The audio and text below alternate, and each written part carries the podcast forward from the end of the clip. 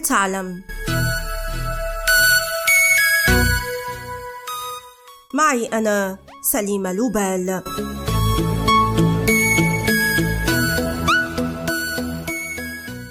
خلخالك مال يا طفلة، خلخالك مال يا طفلة، خلخالك مال خبلني عقلي تخبال يا طفلة، خلخالك مال يا طفلة، أيوه خلخالك مال خبلني عقلي تخبال يا طفلة.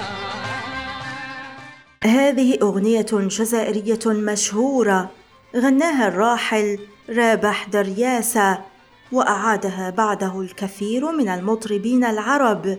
لكن هل تعرفون قصة الخلخال؟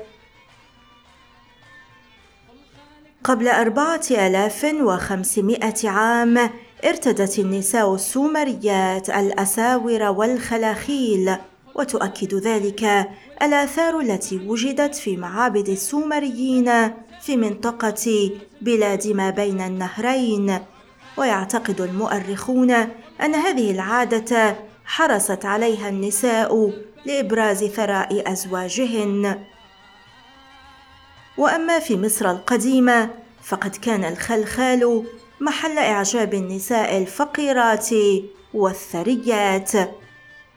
ارتدت ملكات مصر خلاخيل مرصعة بالأحجار الكريمة والمعادن كما اشتهرن برغبتهن في ارتداء قطع مجوهرات جميلة في الكاحل، بينما كانت النساء الأفقر حالا في مصر القديمة يرتدين خلاخيل أيضا، لكنها خلاخيل غير مكلفة، وكان بعضهن يستخدمنها كتمائم حظ وتعويذات، لذلك أطلق عليها بعد قرون اسم الأساور الساحرة.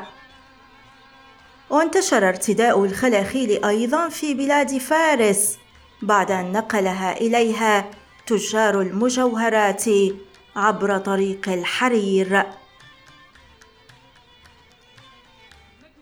أرخ الأدب حب الهنود للخلاخيل، وتروي ملحمة التاميل شيلابادي كرام، وتعني هذه الكلمة الخلخال بالهندية قصة غريبة الأطوار عن زوج خائن يقع في حب امرأة ترتدي سوارا سحريا، لكنه يصاب بلعنة بسبب الخلخال. لا تزال عادات الزواج في الهند اليوم تشمل ارتداء الرجال والنساء للخلاخيل كجزء من ملابس الزفاف الرسمية، وغالبا ما تكون مزينة بالأجراس، غير أن خلاخيل الفضة هي الأكثر انتشارا بين الهنود اليوم. أصبح الخلخال إكسسوارا شائعا في الولايات المتحدة الأمريكية في القرن العشرين، وفي السبعينيات بدأت النساء بارتداء خلاخيل مزينة بالحروف الأولى من أسمائهن، واليوم يواصل الخلخال بكل أشكاله وأنواعه فرض نفسه كقطعة مجوهرات أساسية لدى النساء كما الرجال. وأنتم هل تفضلون القطعة الرفيعة أو الخلخال الغليظة لتزيين الكاحل الذي ما يزال يعتبر في كل الثقافات أحد أبرز عناصر الجمال لدى النساء؟